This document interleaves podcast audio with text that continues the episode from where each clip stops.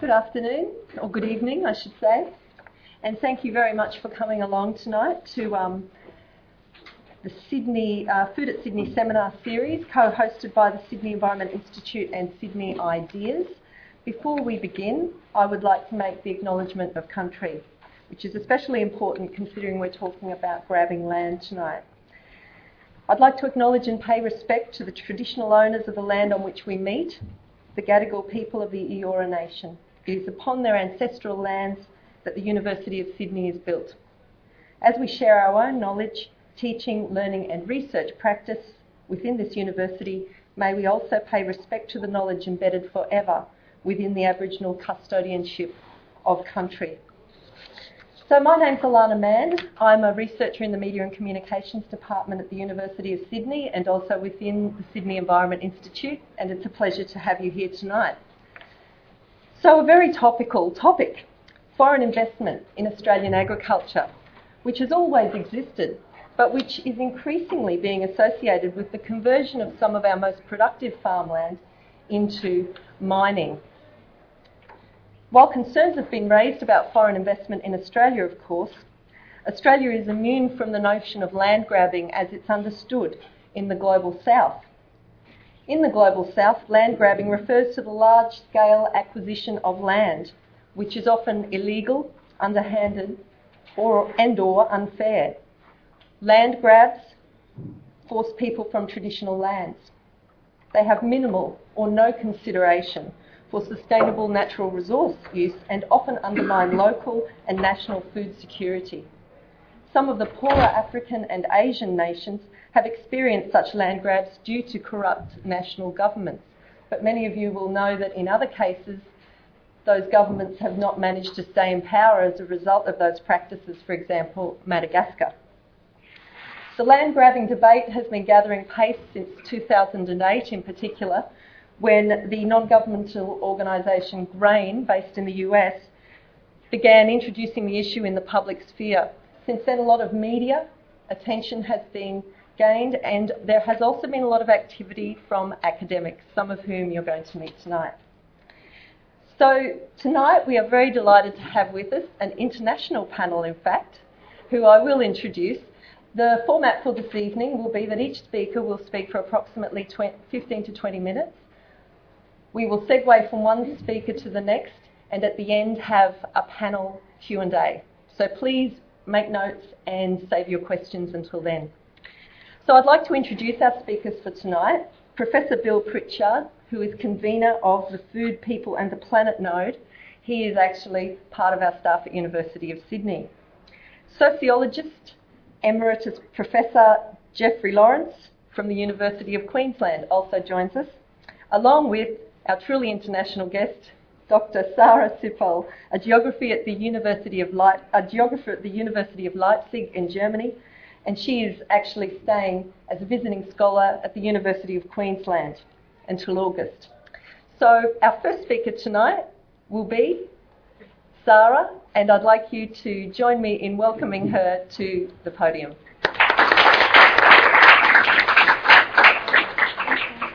Thank you very much, Alana.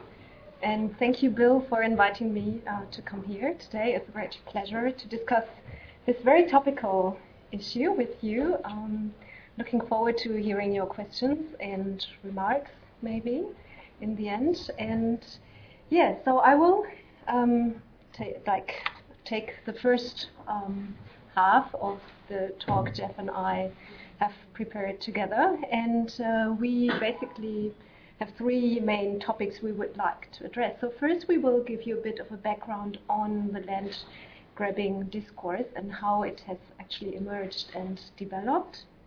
Then we will come to the situation here in, in Australia and look at like what has been driving um, increasing investments in Australian agriculture and how have these been perceived. To then come back to a bit more the, the global level, if you like, and identify the driving forces behind the, this increasing interest in, in land and agriculture and um, also identify some counter movements. Okay, to start with the grain report already mentioned by Alana. So this is really probably um, you could really like link the whole uh, land grabbing discourse, the whole debate back to the year 2008 and this specific report that has been published um, under the title Seize the 2008 Land Grab for Food and Financial Security. And in this um, very short uh, summary I've given you here, you can already see the main topics of the whole debate. So they the, the background of, um, against which this report was published in 2008, the food and financial crisis, which um, they then go on and say in tandem triggered a new global land grab. On the one hand, food insecure governments are snatching up vast areas of farmland abroad for their own offshore food production, and on the other hand, food corporations and private investors see investment in foreign farmland as an important new source of revenue. If left unchecked, this global land grab could spell the end of small scale farming and rural livelihoods in numerous places around the world. So, what you can see from this very brief um, summary is that um, they, there are two main groups of actors that are being identified. On the one hand side, governments that are looking to secure food in a new, a novel kind of way, and on the other hand, um, more private actors, corporations, and um, other um, organizations, institutions from the private sector, which are looking at farmland from a slightly different perspective or a novel perspective as well in terms of um, a new source of revenue or, as we might say now, a new kind of financial asset class that is emerging. And you can see there is um, an, an, emphasis on the foreign aspect, so foreign actors coming to the kind of context and doing something there, um, acquiring land. You can see that it's about large scale, so the, the, the scale somehow plays a very important role, and you can also see what this um, like this NGO, is um, fearing, uh, what, what might be happen- happening, or what could be the implications of this, um, this process, what they are observing, the end of small scale farming and family farming, so you can see what's driving them in publishing this report. And then very quickly after that, it um, was the, the, the, notion of land grabbing was picked up by a lot of um, different actors then in the media. So um, large newspapers had lots of reports um, on the topic, and almost in every kind of newspaper probably you could have read something then about land grabbing. There were major um, global conferences in the academic sphere um, taking place. You could um, see initiatives um, emerging, such as the Land Deal Politics Initiative. There were major projects trying to um, collect data and provide the public with data on supposed land deals or land transactions taking place, such as farmland grab, which they are collecting um, media articles and providing them online, or the Land Matrix, a very ambitious project aiming at visualizing what was taking place, and so on and so on. Lots of reports being published by major NGOs and institutions, as well as um, really numerous um, books, publications uh, in major um, journals in the area, peer-reviewed articles, etc. So basically, um, if you look at this here, um, the reporting on land grabbing was post uh, reporting somehow dealing with land transactions, land deals under the headline of land grabbing really mushroomed and uh, reached a peak, if you like, in 2011 2012 with more than 50 publications appearing during that period but then also decreased uh, a little bit again. So this is a bit how the discourse evolved in terms of numbers and publications on the topic. But at the same time, there were also some problems uh, with the whole debate, and um, so it's in in this first um, expression by Jorge Jimenez, um, as he said, like land grabbing is grabbing headlines. So the topic or the notion of land grabbing was so powerful, and it is such a powerful metaphor in a certain way that it was also used for all different kinds of purposes and just to maybe raise attention because it was so successful. And it's been the land rush, uh, as some scholar then said, was accompanied by a literature rush. So people were trying to publish things very quickly and roughly, uh, maybe sometimes not that much based on really um, evidence on the ground. And there was a varying terminology. So Elena gave you some, some kind of approach or definition of land grabbing, but there has never been a single definition in the land grabbing literature, if you like um, which is not necessarily a problem. But if you're then trying to count hectares or count, like, see what, what is really going on and accumulate numbers and so on, if they're based on different definitions, of course, then that could be problematic.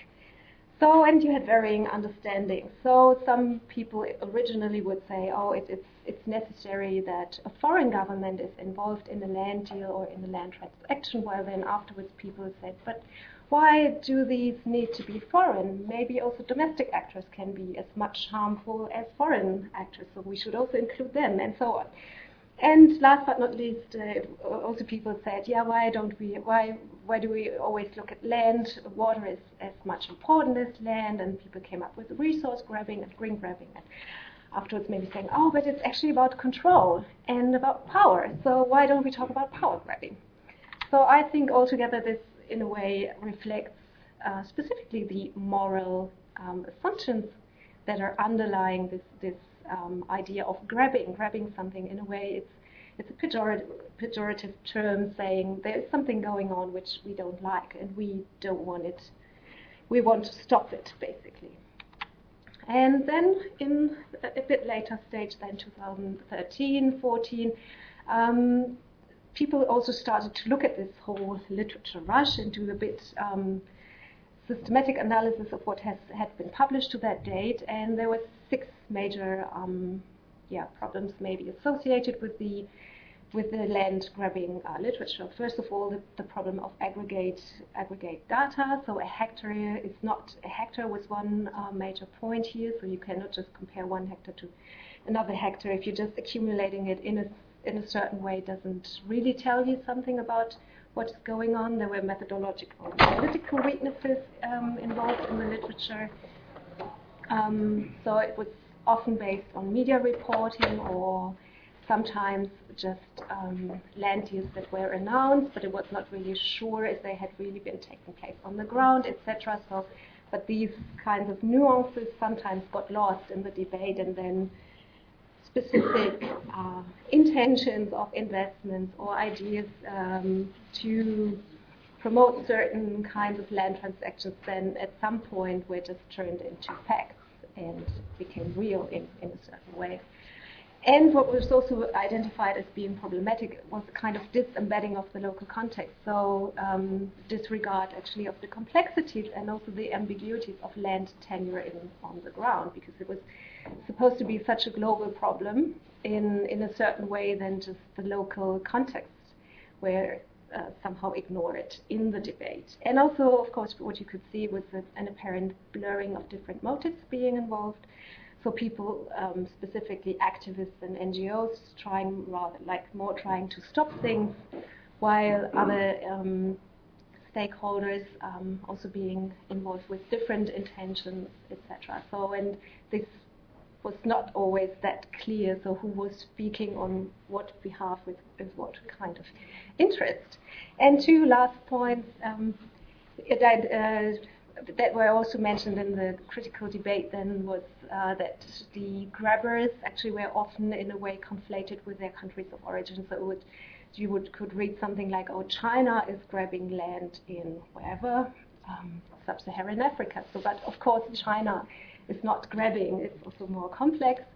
And it's a largely Anglophone debate as well. So there were some publications in French and German and Spanish, but the, the huge amount of literature was really mainly um, based in, in English speaking countries and at English speaking institutions. So this, um, as such, was also ignoring other language contexts.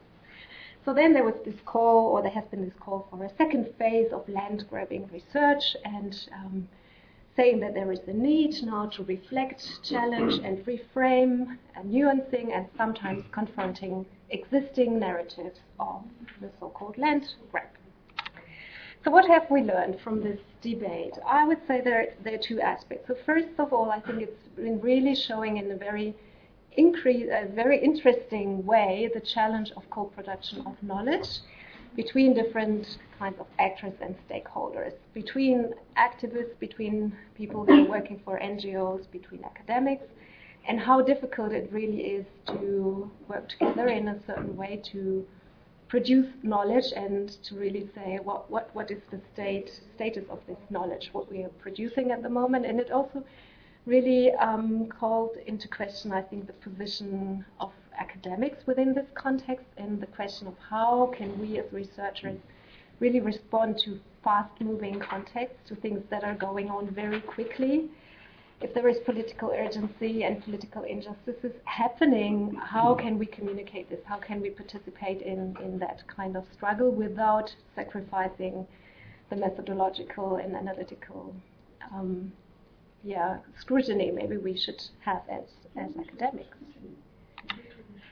And then another second aspect, uh, which I think it's, it's really important, that the whole debate alerted us to the importance of the ongoing and maybe increasingly um, unequal power struggles over access to natural resources, um, which I think it's really a, a, major outcome of the whole debate, and also the multiple dimensions that are associated with land. Um, so, like land is, uh, it's been really showing that land is associated with many more things. It's not just a resource, but it's uh, it's um, significant for community, for collective memory, for questions of inheritance, identity, and so on, but also associated, of course, with situations of um, dispossession, expulsion, uh, conquest, etc. And as being productive, um, it is vital, um, vital for human security or human survival on this planet, while at the same time also has become increasingly considered as a lucrative asset class. So these are probably the personal conclusions I would draw from the debate.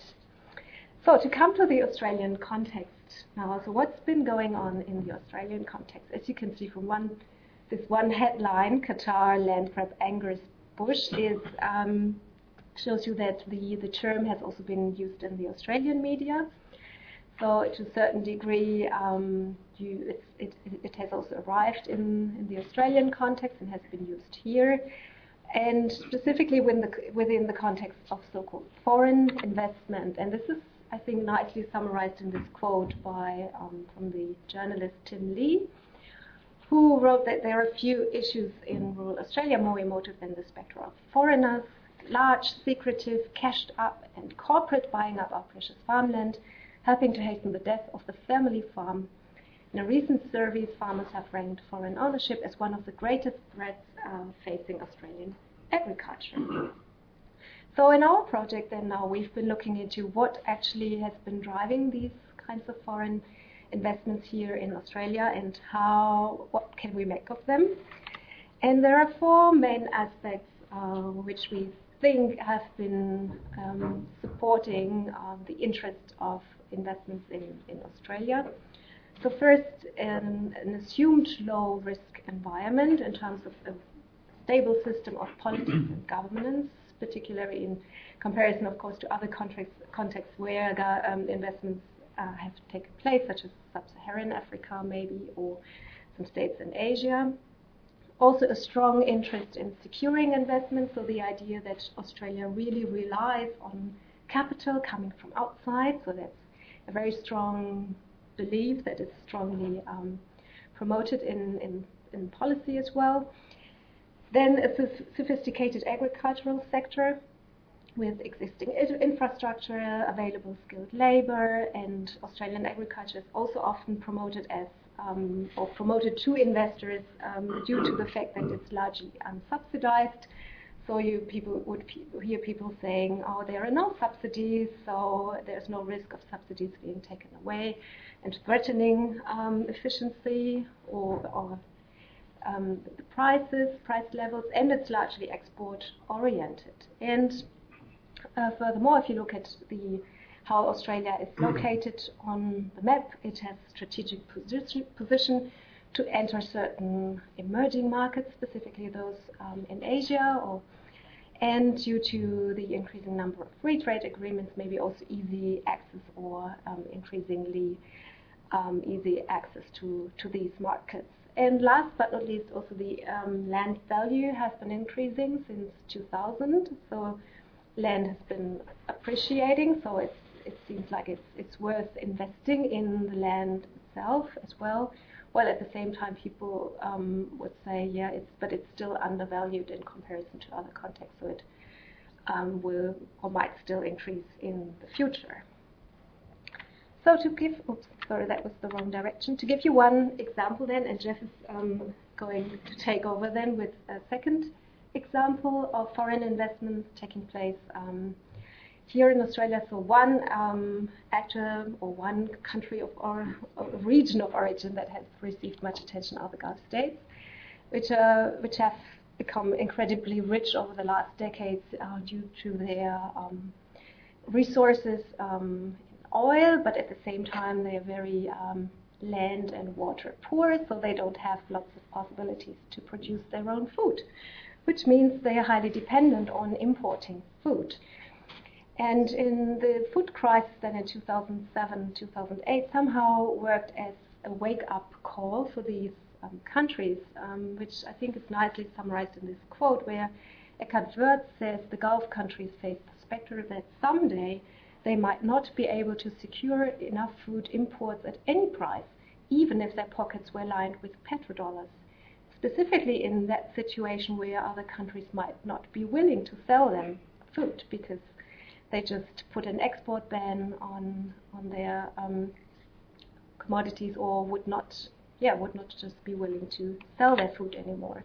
So this then has triggered a certain reorientation of their food security policy in terms of um, redirecting sources to try to improve local production, but also investments in food production abroad. And one country that was targeted, if you like, was Australia, and specifically here the case of Hassad Food, which is owned by the Qatar um, Investment Authority, which is actually a sovereign wealth fund. So this um, sovereign wealth fund is backing or has set up uh, the Hassad Food Company in 2008, uh, 2009.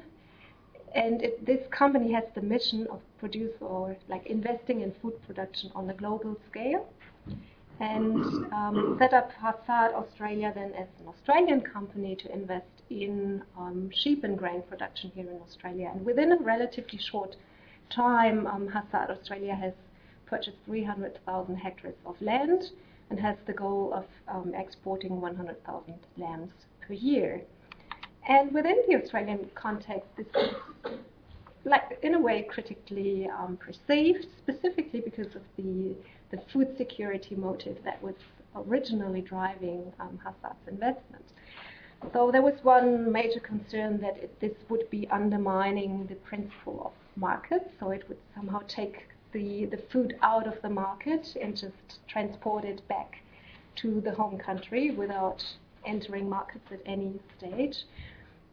So that was a major concern, and um, which was then part of the whole um, situation that in eventually led to the revision of Australia's foreign investment regime, which we've just seen um, very recently. And yeah, what just last point from my side then it is uh, it was quite interesting to see how Hassad Australia as the company then reacted to this criticism and uh, shifted their kind of communication, at least from the very strong driver of food security to then emphasizing um, the very much commercial and market oriented character of their investments. And now I'll hand over to Jeff who will talk about the Chinese investment.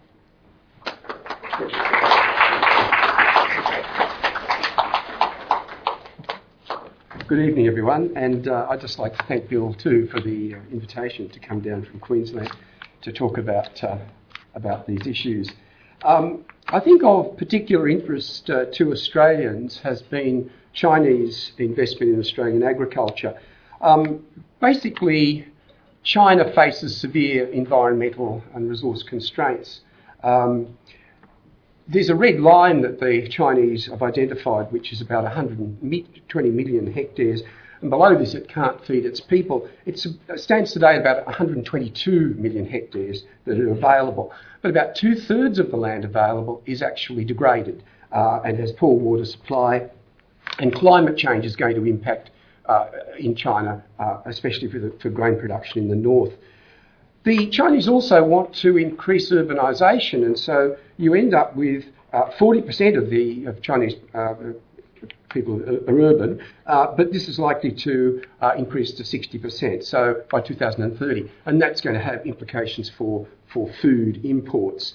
Um, Chinese have got about 800 million farmers at the moment, and they want to reduce that in the next 20, 30 years by 300 to 400 million. So these people will be displaced. These people will go into cities. They'll need food, and of course, the Chinese are thinking this is a good thing because it, uh, urbanisation is progressive. Um, but the notion about going global, and you can see here this uh, uh, one belt, one maritime road.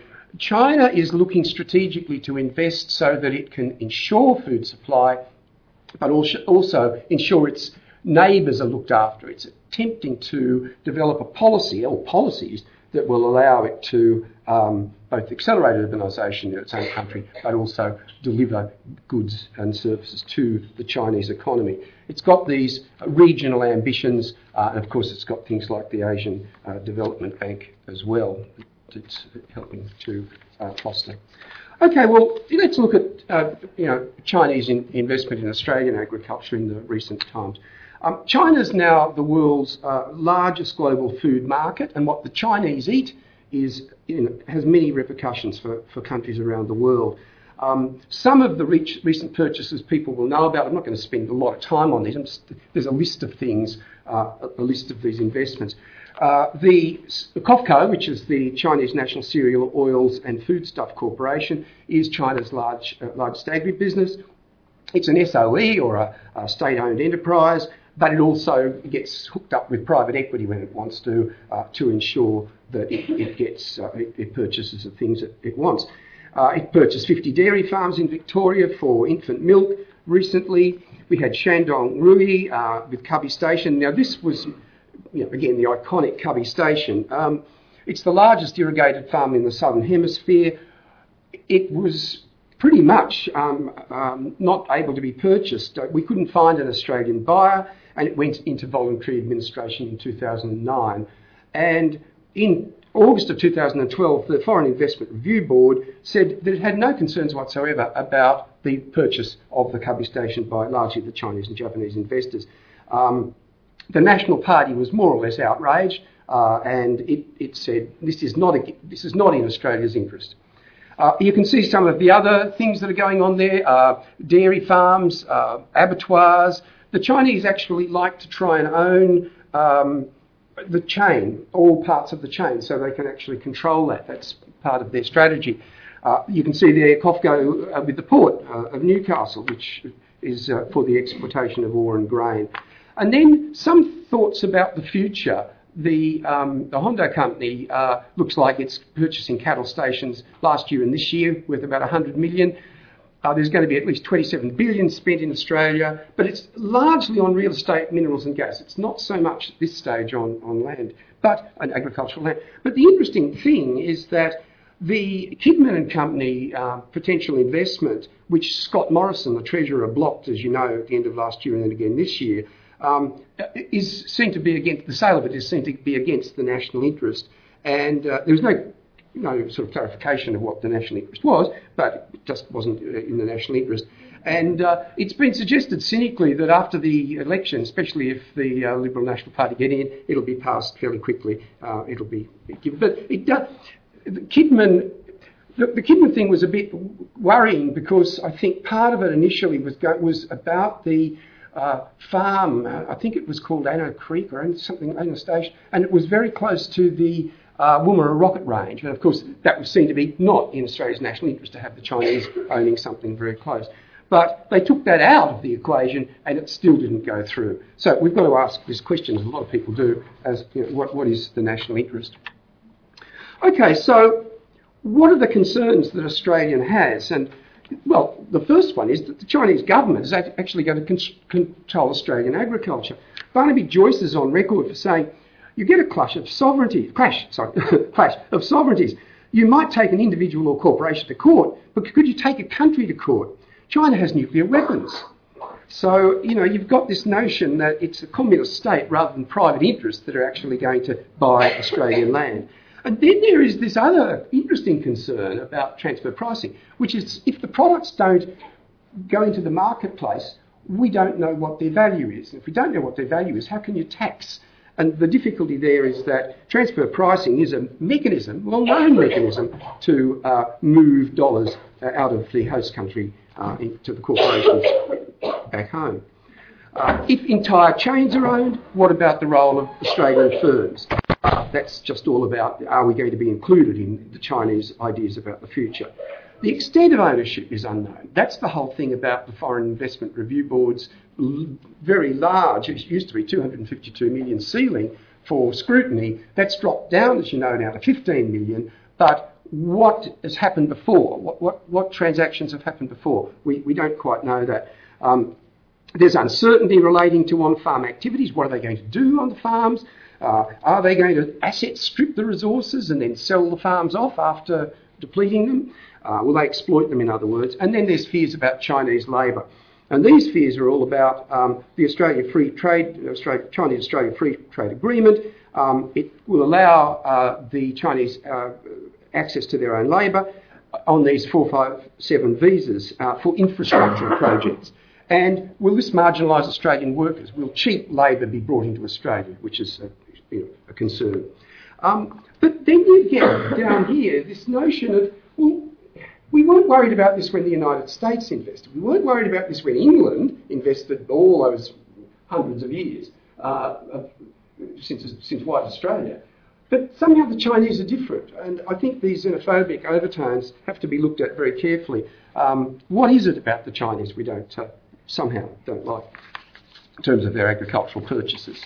Well, we tried to work out what some of these drivers of foreign investment were, and uh, Sarah has actually mentioned some of them. But let me go through them just as a, a way of uh, summing some of this up.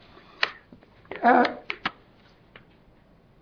the availability of land is a real concern here. In the 1960s, uh, the arable uh, farmland per head of population was about 0.45 hectares per person. It's down to half of that now. So arable land is running out um, in a real sense. Uh, in terms of changing diets, well, profits can be made. Profits can be made by selling to the, uh, the Chinese, the, the Indian population, uh, in, Indonesians, middle class consumers in places like that, with grain fed, factory farmed pork and beef and chicken and so on. So there's, there's profits to be made. Um, the notion of peak oil and the move to agro fuels or biofuels, investors can see profits, particularly when governments legislate to have a certain proportion of, uh, of ethanol or whatever in fuel tanks. That's, that's guaranteed profits if you can, if you can uh, do that. And of course, the peak oil, as it's going to decline, uh, the prices are, are, going to go up. So, looking to move to some, some of these grain products and oils, uh, alternative oils for agrofuels, uh, is seen to be a good investment prospect. The implications of climate change, I've seen figures that suggest that the decline in the world's um, output of agricultural products is anything from about 15% decline to about 50% decline, 50% decline in some parts of Africa. So, in other words, this is a real tragedy, a real problem that's likely to come through. So, you'd invest, you'd have foreign investment in food and agriculture to try and uh, uh, make profits from that, from the increased price of foods. Um, there's an increased level of investment in global farm assets. Sarah's mentioned this with the Gulf states just recently. Um, the increase in the value of farmland has also been mentioned. Savills research um, came to the conclusion that over the last decade or so, farmland's increased by about 400%. So this is good investment. This is why capital would be attracted to this. And then there's financial speculation, which we're working on through our work on financialisation. And this is all about increases in the price of land, you can make money out of that, but you can also make uh, uh, profits from increases in commodity um, commodities. What I'm interested in, particularly as a sociologist, is trying to find out what's going on in a macro sense. And what this uh, fairly cluttered um, thing says here is that if you're starting to think about globalisation, uh, widening, deepening, spreading, you know, increasing interconnectedness and, and uh, uh, bringing people and, and, institutions closer together over time over space, um, that is a phenomenon in its own right. But what we've started to see under globalisation is, the, is neoliberalism. Um, the ideas emerged from the Chicago School in the 1960s and 70s uh, and brought to bear by various governments around the world, including Australia. But if you see um, neoliberalism as an ideology about individual free markets and get rid of the welfare state, you can also see that that directly leads to various practices which our governments in Australia are a part of, and that is privatisation, de and re-regulation, tax cuts for the wealthy, and so on. Um, but what that's done is to drive financialisation and financialisation is this increasing importance of finance, profits from financial investment rather than from productive activities. Uh, these new banking banks, private equity firms, hedge funds, and so on coming into play, and new mechanisms. And some of these are so difficult to understand. Um, they're just things like derivatives and commodity index funds, and there's a whole range of these things that have been created largely since the 80s that uh, allow people to make very uh, high profits. In other words, these are self reinforcing tendencies, I would argue. And you can explain a lot of what's happening in terms of agricultural investment in the fact that the finance firms are looking for profits. They made them in the dot com, uh, but then the bubble burst. They made them with real estate, and then, of course, it all became toxic in the United States. Uh, and now they're looking for agricultural land. So that's some of the explanation, we think, for what's going on today. Then you have as well um, various groups coming out saying we, and I'll be very quick with this because I'm running out of time, um, we don't like the idea that there's land grabbing or that there's uh, large scale ac- uh, acquisitions, land acquisition. So the World Bank has come up with its principles for, for responsible uh, agricultural investment. And you can read those for yourself. But basically, try and do the right thing. If you're going to be investing in a country abroad, look after the people. Don't, don't do nasty things to them. Um, and if you do respect the rule of law, if you do have desirable social uh, outcomes, clearly this is not a land grab, this is a mutually beneficial investment. And so, so the United Nations uh, principles of responsible investment came through. And they are saying, look, let's promote environmental sustainability. Everybody wants to do that. Uh, we'll combat erosion and we'll stop chemical runoff. We'll respect labour, um, uh, look after vulnerable groups. We'll uphold high business uh, standards and ethical standards, respect the rule of law, and of course, we'll make sure that activities are transparent and accountable. Well, um, these five principles, great, but they're voluntary and aspiration. They aren't law. And so uh, what we can say there is, will investors embrace these? Uh, and the criticisms, as I'm sort of alluding to now, is that you know anything that says, oh, there's all this idle and marginal uninhabited land in the global south for investment is really not a good assumption. Um, the state claims of ownership of non-profit lands violates the rights of those displaced. Some states say, well, it's our land. I mean, we own this land. It's just that people are on here illegally. Let's get rid of them. Um, often when these large corporations come in and own this land, again, as part of a potential land grab, uh, it's often for the global agri-food feed uh, and fuel complex. So it goes into the hands of the corporates rather than local people. Wealth is created for the transnational corporations, not for locals, and the voluntary guidelines that I mentioned earlier are unlikely to be observed uh, or um, enforced. Well, there is some other opposition. I mean, as a sociologist, you don't just talk about some uh, uncontrollable force that's never got any uh, protest. There is opposition to, to um, uh, the large scale land acquisitions. La Via Campesina, of course, is the, the peasant organisation, um, and it's got about 164 local and national organisations in 73 countries. Um, uh, representing about 200 million farmers worldwide. Well, it is against corporate controlled agribusiness agriculture uh, and the displacement of farmers. Um, Bill has written about and is writing more about the BRICS, the, the, the Brazil, Russia, India, China, and South Africa. they are tending to oppose the um, WTO and the G7 in terms of free markets and free markets will cure everything. They're saying well, let's be a little bit more subtle, a little bit more nuanced about all of this. Um, we think as emerging states in a similar phase of development that we, um, you know, we're going to look at uh, very carefully at what the free market will offer us. You've got various NGOs. Most, many of you in the room will know a lot more about this than I do. But sometimes they're ones uh, providing appropriate technology for small producers. Sometimes they're uh, providing microcredit. They're providing uh, endorsing agroecology. They're empowering women, etc. But they generally are against large-scale um, uh, ownership of these, you know, and taking over of farms, and they, they position themselves to look after small-scale production. You've also got the alternative food networks. Um, some of you will think those as marginal, but the principles about local and regional, about organic rather than chemical, about removing middle agents where you can, about short chain versus long chain, they're all positive in terms of local production over uh, things like you know, large scale acquisition of, farmlands. In Australia, um, there's been the tightening of the Foreign Investment Review Board guidelines, and the concerns are about lack of transparency in transactions, the bypassing of Foreign Investment Review, uh, Review Board rules, and the ownership of, uh, of, Australian lands by these SOEs, um, the corporations that, uh, that are government owned. Um, okay, so and then the National Register. We talked about a National Register of foreign investments. Uh, I don't know if any of you have followed this closely, but uh, what was happening was the, the uh, government said, of course, we'll have a, a, national register. We'll make sure that we know every um, overseas company that, that, owns land in Australia, and they'll have to register with the Australian Tax Office.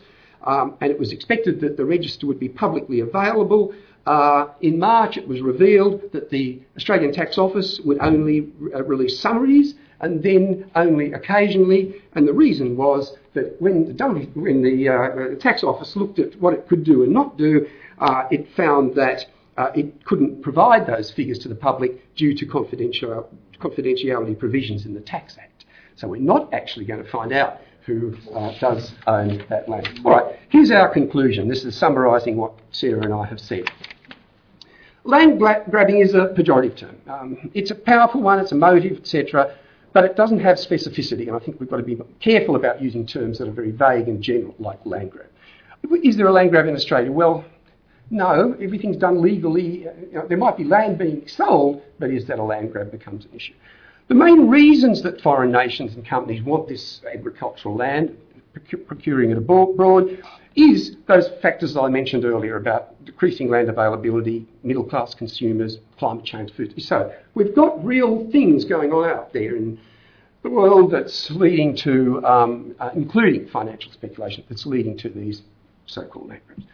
Australian agriculture is attractive for foreign capital because we're a stable uh, economy. We've got cheap land, land that's still undervalued, as Sarah said uh, proximity to Asian markets, so on, and neoliberal settings. And this is very important because, um, and, and Bill has written about this, at the moment, market liberalisation is actually the unchallenged, quoting him, unchallenged ideology of Australian agricultural policy. That's, that's exactly where we stand now. There's very little, it's hegemonic.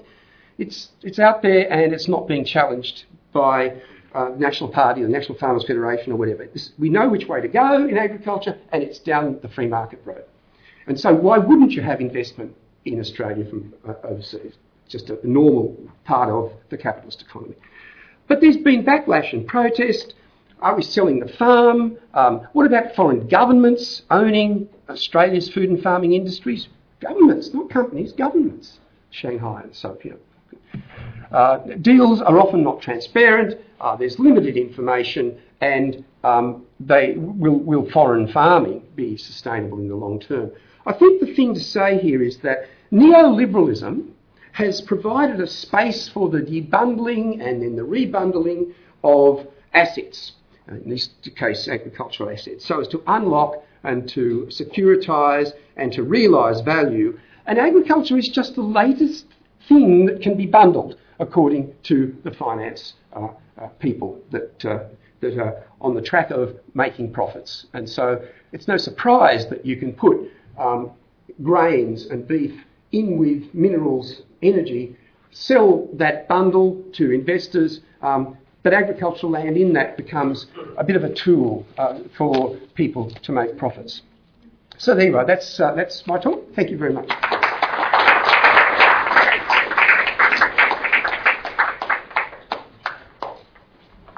Thank you, Professor Lawrence and Dr. Sippel. And um, just while uh, we're getting ready to put your presentation up, Phil, I just would like to um, mention that you can read more about the work of our academics.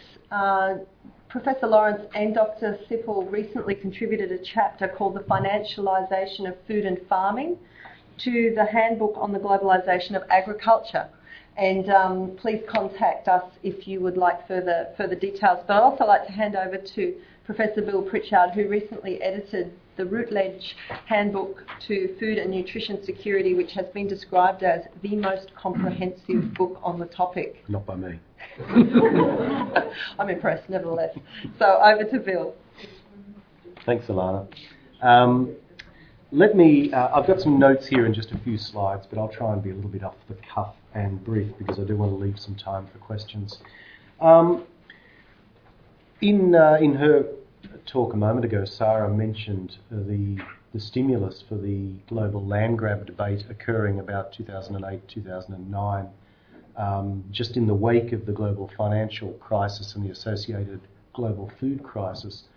And if there was one event that I think triggered that more than anything else, it was Madagascar. Um, and I thought I'd just start my talk by revisiting that because it was quite, quite an extraordinary series of events in Madagascar. The government of Madagascar, which was, let us say kindly, not de- democratic in its origins, um, signed a 99 year lease with the Daewoo Company of Korea for 1.3 million hectares uh, which, according to, I'm not an expert on Madagascar, but according to estimates I've seen, is about half the country's arable land, um, equivalent to, I think, half the size of Belgium. Um, so one company for, from Korea, in one fell swoop with a sheet of paper from signed by the president, got half of Madagascar's farmland. And not surprisingly, the, the citizenry of Madagascar thought that was a pretty bad idea and uh, in conjunction with some other complaints they had with the government of Madagascar at the time, um, went out onto the streets and toppled the government. And I think that the sort of the scale of this really took everyone by surprise. There's no doubt about it. And it triggered a lot of the debate that uh, both Sarah and Jeff have been talking about. Um, as they have said, the estimates on this are very difficult to track down. If you read different estimates, there's anywhere between 20 million and 200 million hectares around the world that have been attributed to being grabbed. Um, but as Sarah and Jeff both said, the definitions of what constitutes land grabbing um, are, very difficult to pin down. And the, the, the, inherent secretive nature of much of this means that even if you were to track it down, you won't necessarily know what's involved. Um, so uh, there, there are big unknowns in this whole debate. Um, but nevertheless, it's, it's on the radar screens of the global community. Um, unbeknownst to me, uh, they use this, Sarah and Jeff used this same graph from an article by, uh, was, I, I, accessed it from an article by Carlos Oya, which was um, quoted in uh, originally in that source there. And uh, since, as Sarah also said, since that sort of initial shock and people coming trying to come to grips with this phenomenon, there has been like there is emerging second wave of inquiry into the local into the global land grab, and I guess without wanting to sound too much like an academic, because I know this is a public talk, I do want to sort of explore some of that because I think it's um, the initial shock of large companies acquiring land under dubious circumstances is obviously very problematic and attention grabbing, but there are a set of other questions we might want to ask beyond that, and I want to focus on some of those tonight. And um, Carlos Oya, who is a, um, originally a South American researcher now based in the UK, has sort of spent his life talk, uh, researching particularly issues of livelihoods and uh, wages and conditions of people in rural areas of the global south. And he published an article in 2013, which was cited again by my predecessors, um, which I think went very much to the heart of this problem because he said, and I'll just quote here, talking about the rush of literature on this topic, he said, I've, I've often been struck by instances of literature rushes and how quickly hard to find evidence is pushed into the public domain, despite the fact that collecting high quality evidence on people's lives, labour, land, and so on is complicated and highly time consuming. So, you know, what he's saying is that if you go behind the headlines, there is probably a lot of complexity there that we need to unbundle if we were to understand uh, what is no doubt in many cases a, a series of injustices. Um, and so what I'll do is I will use this presentation to try and uh, try and just perhaps not give, give some answers, but at least ask a series of questions about this. So uh, I thought the three questions I've put on the board there are perhaps the perhaps three three key issues that we might want to consider in terms of this debate. Firstly, what's new and important about this? Um, rich people have been grabbing land since humanity existed, right? So what's new and important about this? Um, is it I've said, is it the wave of something profound about farming and the, broadly the relationship between humanity and land and agriculture? Um, is it more of the same or is it shifting? Is it, is it new? And is there something about geopolitics which is critical? So is there something, and this was uh, referred to particularly by Jeff in his uh, presentation just then, um, when we talk about Chinese investors uh, in the Australian context. So let me um, let me just quickly go through those three questions. Um, and if we, if we were to ask what is new and important about the land grab, I think we need a sense of history first, because although the land grab came out of the food and the food crisis and uh, the financial crises of 2007, 2008, 2009, um, you know, it's it's these were perhaps macroeconomic triggers, but they were part of an ongoing continuum about uh, the way in which uh, large investors were dealing with land around the world. And I might just refer here to, for historical reasons, we'll think about India as a case study here because there's been some recent scholarship on the history of land ownership in India, which I think is very important in the current context. Um, without making this too laboured, you know, the history of India under the British Raj in particular was a history of princely states and large landowning elites with tax collectors basically taking money off poor peasants with the British standing over the top in a divide and rule uh, mentality and series of strategies to ensure that that system of dispossession was part and parcel of the normalised British Raj. Now, upon independence, the new, new government of India under Prime Minister Nehru uh, instituted a series of laws to crack down and break that system up. So, land ceiling laws were instituted. There was land, land for the tiller legislation. So, the, the rights of hereditary uh, leaseholders were converted into freehold, uh, so the peasants were given their own land. You know, land ceiling laws meant that large landowners had to break up their estates unless they could bribe their way out of it, which of course they inevitably tried to do. But the legislation was an intent anyway. And also, with a history of uh, exploitative taxes under the British, the new independent government of India exempted agriculture from tax, which is still to this day. It's a little bit ironic because, as I was researching the notes for this talk, I came across an article saying that uh, this has led Monsanto, for example, in India, which owns a lot of land in its own right, to post a $28 million profit last year and then claiming $19 million in tax concessions because it was an agricultural landowner. So, you know, exempting agriculture from tax doesn't always work for the poor, but you see the context of that. Um, but the point is that there's that sort of, if you like, progressive history of post independent India with regard to land, but there's been a dark side of that as well that came out of independence. And that dark side really relates to the fact that India post the British era became very uh, beholden to the idea of modernist development. And the government of India, through its constitutional ability to uh, take over land through eminent domain, was actually a huge land grabber in its own right and some recent estimates that have just been published on this. And this is land grabbing for dams, for roads, for railways, for industrial zones, for uh, urban expansion and the like. The estimates that have just recently been put together, because there's been no database on this, so historians have to work this out in very, um, in very slow and methodical and uh, laborious ways. Has been that um, we're perhaps looking at something like 20 million hectares of land being taken by the government of India, displacing about 50 million people over five decades, which is quite extraordinary. And one of the researchers says that if you take out the exceptional circumstances of the Soviet Union and China, where you had like a communist um, um, expropriation of land for the people, what has happened in India over five decades after independence was the greatest wave of land grabbing um, in historical terms ever. Yet there was no, I mean, there, there was protest against this, but it was not globalised. It was basically accepted within India as being, well, part and parcel of development. Yet since the year 2000, land grabbing of this nature by the government of India has become hugely controversial. And it's become hugely controversial because the government of India has used this principle of eminent domain not to acquire land for ports or railways or the kind of things it was doing for many decades, but actually to acquire land on behalf of the private sector.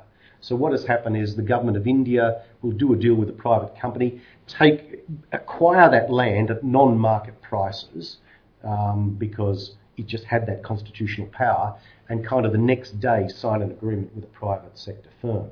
And so what you've had is a complication of the government's traditional right to take over land for public purposes being conflated with a land grabbing private sector profit right.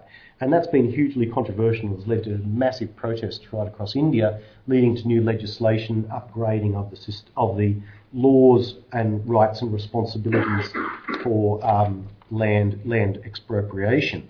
Um, so that landholders now have to be, be compensated with fair market prices and the like. Um, that legislation is complicated. It's uh, it's not quite as good as I've just painted it there in certain respects, but there has been the point is it's been there's been a strong political backlash to this. Now, the, re- the reason I wanted to go back in history a bit and talk about the Indian case is that I think it tells us some valuable lessons that apply globally and perhaps even in Australia. I mean, the first thing is land grabbing never happens in a historical vacuum, right? It's not it's not as if um, a, a private sector entity comes into a country and acquires land that didn't have any past.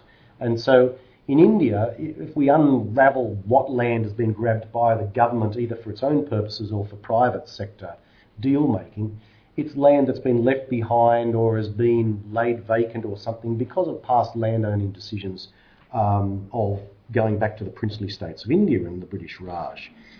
Um, so, so we have to understand land grabbing wherever it is in a historical context. We have to understand who who owned land previously and what was the context that allowed land to be grabbed by uh, current investors in the current wave. Um, the second thing is, I think that um, the Indian case shows that well, legislation doesn't fix anything, but it goes a long way. That if you have a functioning state, if you have functioning legal systems, that allow people to protest and take actions to court, you get better outcomes than in cases where the state is weak and has weak governance provisions. And as said before, many of the cases where the land grab has been most controversial and the injustices have most occurred have been in cases where the government governments have weak governing capacities and have not been and have not been responsive to their people. India is not perfect, but there is more of a sense of democracy and governance in India than many other parts of the world, and so there is a political reflex Okay.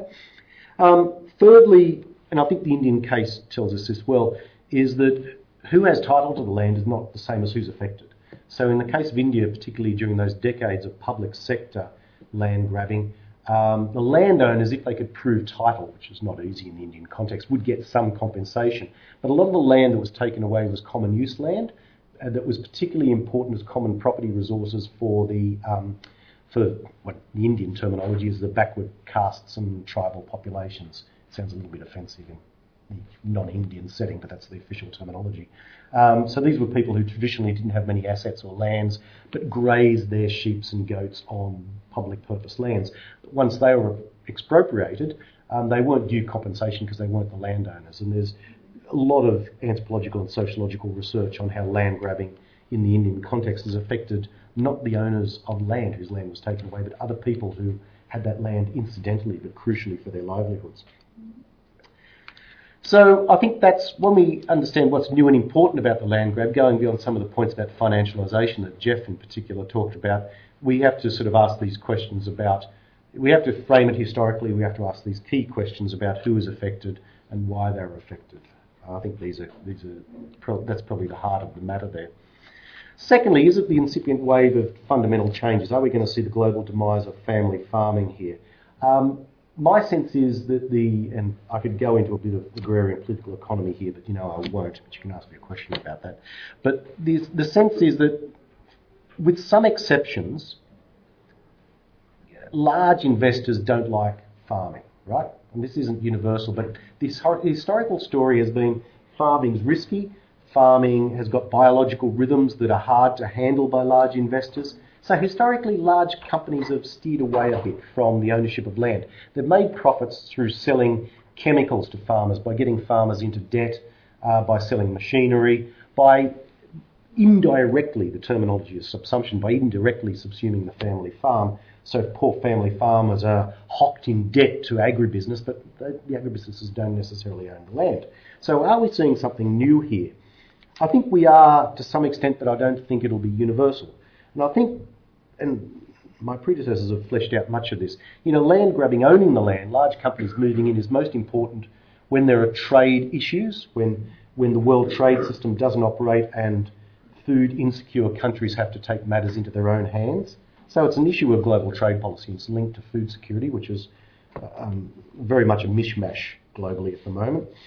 Secondly, I think there are issues of the industrialisation of farming because as farming becomes more industrialised, the biological rhythms of farming become more manageable and it becomes more able to be purchased and managed by large investors. So there's something about industrialisation of farming which will make it make this sector a little bit more amenable to direct ownership. I think thirdly, sometimes the acquisition of farmland actually doesn't have much to do with farming at all. It's actually trophy acquisitions. If we look at some parts of the world, and I'm thinking maybe the South Island of New Zealand or the Rocky Mountains in the US, you've had large companies or celebrities buying land for trophy reasons. What they've done is basically buy high amenity landscapes, continued to run sheep and cattle or whatever on those landscapes, but actually taken ownership away from a productivist logic into a consumption logic. And um, I mean, Kerry Packer did this in the Northern Territory many years ago, which I could tell a story about at first hand, but I won't because of time here today. I was Jamie Packer threatened to throw me in the desert. That's the story. part of the interesting, one of the interesting moments of my life. Um, and I think, fourthly, I mean, I think financialisation, the, the opportunities for a short-term killing in the market that we've seen with rapid price increases and financial instability has led to direct ownership. So, what does this mean? I, I tend to feel that the, the ownership of land by large corporations. The land grabbing phenomena will be socially and politically uneven because these factors will play out differently in different places. And some parts of the world and some farming environments will be more conducive to these kind of dynamics and pressures than other areas of the land. I don't think we're going to see universally family farming going to decline, but I think we're going to see it under challenge in some environments. Finally, and I will be quick here, the geopolitics of this. This has been covered already by my co-presenters. Um, it, I'll just add a couple more points. It is interesting that the Middle East and China fare so prominently in this debate. They're countries or regions that have not traditionally been associated with foreign investment so much. I think, and I think the one point I'll make, in addition to the points that have been made already, is that I think it's very instructive that capitalism works differently in these places, whether it's state owned firms, sovereign wealth funds, or private firms. The level of sort of corporate governance and transparency that we tend to see in you know, an Anglo Anglo American or Anglo um, Anglo British context that we've sort of inherited in Australia with sort of independent corporate governance, boards of directors, and quite rigorous, you know, corporate supervision these days. I know there's exceptions to that, but the system has quite rigorous, you know, requirements on companies to disclose profits and the like. Um, the kind, those kind of systemic sort of institutional factors that would lead, for example, if a company wants to buy 100 million hectares, 100 million, that's a bit too much, 100,000 hectares of land, you might have boards of directors or shareholders meetings putting up, people putting up hands saying, why are we sinking our capital in this? That level of transparency simply doesn't exist, particularly in the countries of the Middle East and China, where the kind, the kind of way in which capitalism is organised and unfolds is very different. And so I think there is more of a unilateral ability for companies from those regions to, to take over land and not be held responsible to broader the broader equity structures that might run or own those companies. And I think the one thing I would say is that that, that means they can get away with a lot that maybe a share listed company in Australia or the US mightn't be able to get away with. But also means I think that they're more vulnerable in some respects to bad business decisions because, like, like it or lump it, if, if companies are held to account and if there's investors asking questions about rates of return and why are we strategizing in this particular way, it does force corporate management to, it gives rigour to their decisions. I mean, I think that's got its downsides. It leads to short termism in corporate management sometimes, but it does give rigour to the process. And um, I was alerted to this. What prompts me to say this is at the same time that there's so much investment, as Jeff and Sarah have talked about, from China in the Australian context, sometimes that goes sour. And just a couple of years ago, there was a um, uh, the Chinese Chevalier Group, it actually comes out of Hong Kong, but is backed by mainland Chinese money, uh, bought a 70% stake in the 100, worth 138 million in the Moraitis Group, which was Australia's biggest fruit and vegetable uh, vertically integrated supplier, which supplies a lot of fruits and vegetables to Woolies and Coles. And um, it, it basically, that's gone broke. I mean, the Chinese are, are sort of, that's on the fire sale at the moment. And, you know, without going into the specifics of that deal, it's clearly a case where that sort of lack of lack of transparency and corporate rigour can lead to bad business decisions. Those of you with long memories will know that the Japanese back back in the 1990s went through a similar process where their systems of corporate governance weren't particularly responsive. And in Australia, there was a lot of talk of Japanese companies buying out the farm. And at one stage, Japan owned 40% of Australia's abattoir capacity, and now it's down to 10%. The Japanese, because of bad business decisions, because of the like they've gone backwards. So, whilst I do understand the land grab from particularly China in the Middle East, I do think that you know we have to be careful in the way we interpret this, and we have to ask questions not just about what those investments are doing to our farmland, but are they are they long term sustainably from a financial perspective? I mean, are, are these investments going to last? I'm conscious of the time, so I might wrap up there, and perhaps we'll, with uh, a nod to Alana, we'll spend the rest of the time for Q and A. Thanks. Thanks, Bill. And it's my pleasure to invite our guests back to the stage so they can participate in our panel. Look forward to your questions. And I need to make a correction. When I introduced the talk, I said that grain was US based and it's actually Barcelona based. So forgive me for that. Now, if we can, we've got 15 minutes for questions, and if we can keep them as questions rather than comments so we can get as many in as possible, that would be wonderful. Thank you. To what extent um, have zoning changes by local governments leading to land grabbing occurred in Australia? And I'll, I'll just draw two examples for you. One of them is in the northern suburbs where I come from, Hornsby, and the other one is where I used to live in Canada, around the Golden Horseshoe. All that land that was farming, uh, orchard type lands, cherries, strawberries, that sort of stuff, has, has, has been replaced by uh, enterprise businesses and man- manufacturing businesses. Yeah, good, good question. That's uh, probably a little bit different to much of the material we were talking about today. I think there's a one of the problems we have in Australia is clearly a loss of farmland, particularly productive farmland near the cities.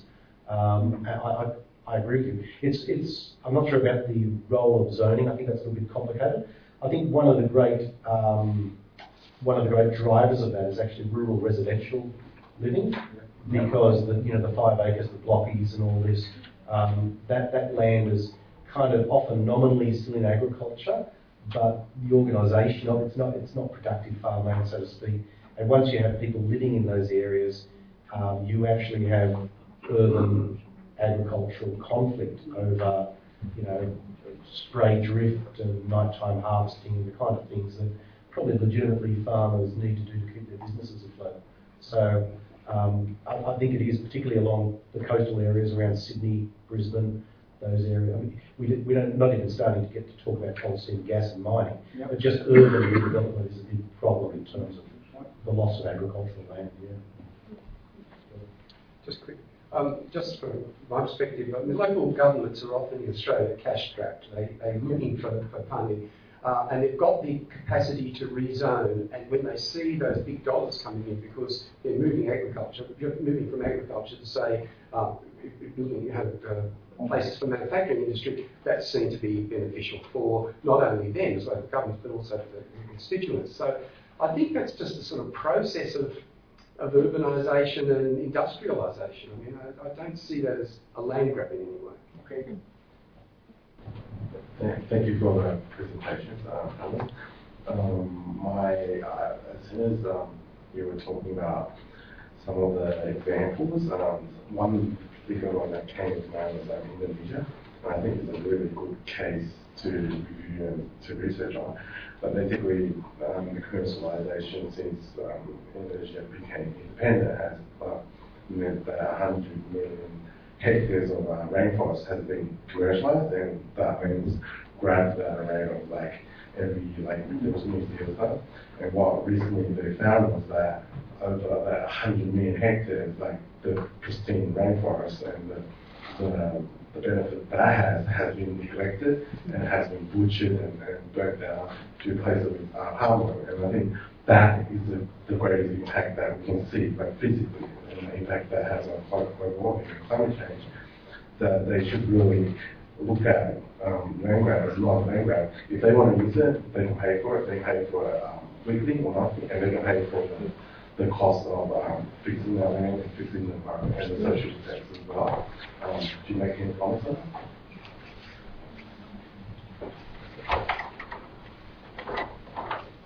that? Um, it's a disaster.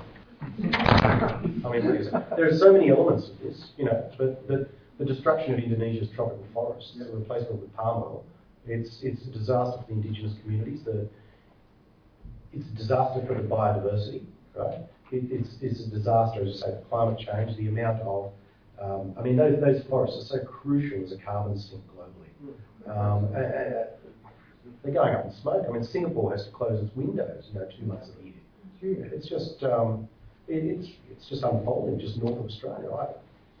What do you say? You, you can't say anything positive about that phenomenon. Can we fix it? Like in terms of what is it possible to change how the system? Look, the most productive rational policy approach that um, I can think of is the REDD, the Reducing Emissions by Deforestation and Forest Degradation Program, which uh, is part of the Clean Development Mechanism of the Kyoto Protocol. Um, but um, that's, that requires huge amounts of capital to be mobilised. There is some, but if we're talking about saving the forests of Kalimantan, we're talking about hundreds of millions of dollars to be invested to um, I, I, guess from an economics perspective, what you're doing is you're buying in the negative environmental externalities. I mean, that's what you need to do. Like that, that's, you know, we can't even implement a carbon tax in Australia. Maybe let us implement something to repair that level of damage. Hi. Um, just a couple of you mentioned about sustainability on the property. So once property has been sold, so I actually heard about a, um, a large Chinese um, fertilizer company who's bought a property, and the increase in cattle went from 600 head of cattle to 6,000 head of cattle on this particular property. And um, the person was telling me about it was very sort of scathing about previous person who hadn't been very intelligent in, in their mind in not having enough capital to, um, you know, work the farm. So just in terms of sustainability, what kind do we have um, regulations on that? when it's private land, if you've sold the land, I mean, what happens then with regulation? What about the animal rights? You know, the protection, care of the animals, but also about, you know, obviously massive amounts of fertilizer being used on that property. How, how do do we have regulation on that? Pass the battle.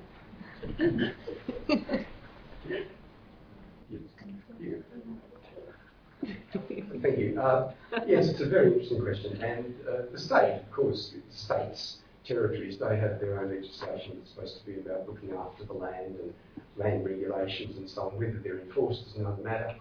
But uh, the point I was making was that a lot of criticism about not knowing who's owning our land is about not knowing what they're doing on our land, and therefore it's going to be environmentally harmful, supposedly. But the, the thing about that is, I mean, why would you go into to agriculture to try and you know put on more and more animals. Yes, you could make a bit of a killing there, but if you're going to ruin the, the, the land and the soil and the water and whatever, then the property's degraded. And so how are you going to sell that property afterwards? So it's all very well to talk about you know uh, resource exploitation, which is a criticism, which is why I put it on the board. That's what people are saying that Chinese will do or some you know, foreign investors will do. But it's not really in the interest of people to degrade land um, if they're going to try and sell that land later or if they're going to try and make profits off that land over, over the next 20, 30 years. So I haven't personally seen examples of foreign entities owning land and then degrading that land or that water. I haven't seen that yet. And just as a throwaway statement, I mean, I've interviewed lots and lots of farmers over many, many decades, and one of the things that's been put to me uh, in, over that time is it's very often the family farmers who haven't got the capacity financially to do things who will overgraze, um, overcrop because they just think oh, if I can do it this year, I'll get enough money and then I'll be right for the next three or four years. And uh, I've seen that in central Queensland with, with paddocks completely bare because the animals on that have been kept hoping that the drought will break. And so these are family farms that are doing that. Um, they're supposed to be the stewards of, uh, of the land, as we know.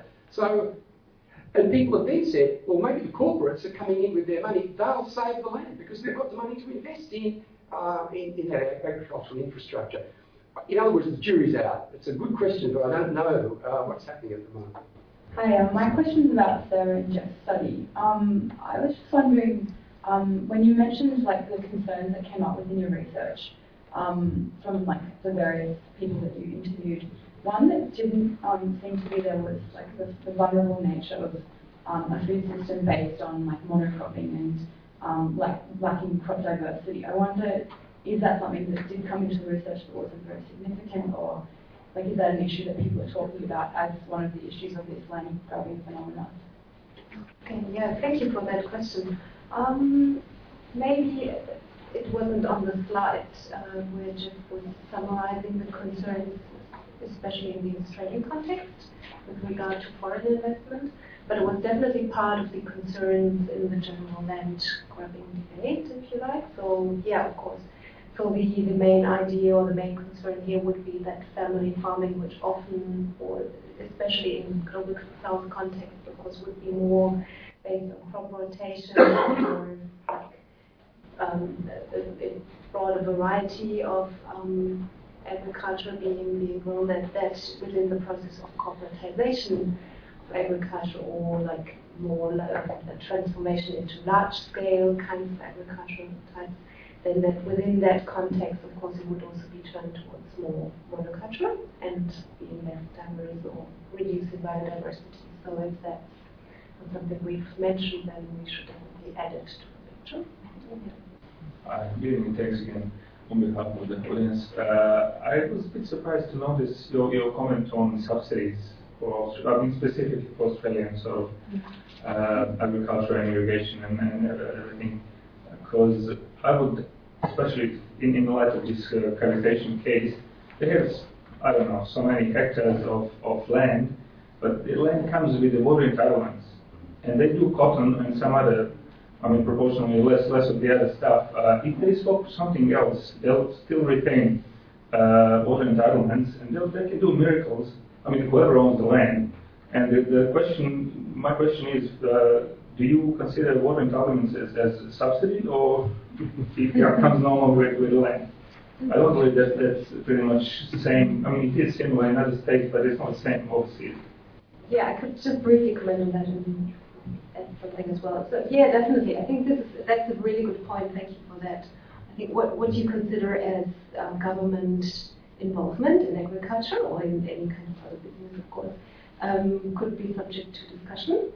So uh, when I was putting that on the slide, it was mainly to, to show like the kind of argumentation that is often brought forward in order to attract investment to Australia. So people would say, look, Australia is Australian agriculture. It's non, it's, it's not subsidized, therefore you don't have specific risks maybe that you could see in other specifically European contexts where um, it's often that's a kind of argument I've often heard. Like if you invest in Europe and then the European um, government or the European Union would decide to take away the subsidies, then um, that changes the, the, the, total situation. But of course, I think you're totally right in saying, okay, but government um, involvement and support can come in, in in many different ways, and maybe they, of course, they also are an, an important factor then to, to consider in the situation.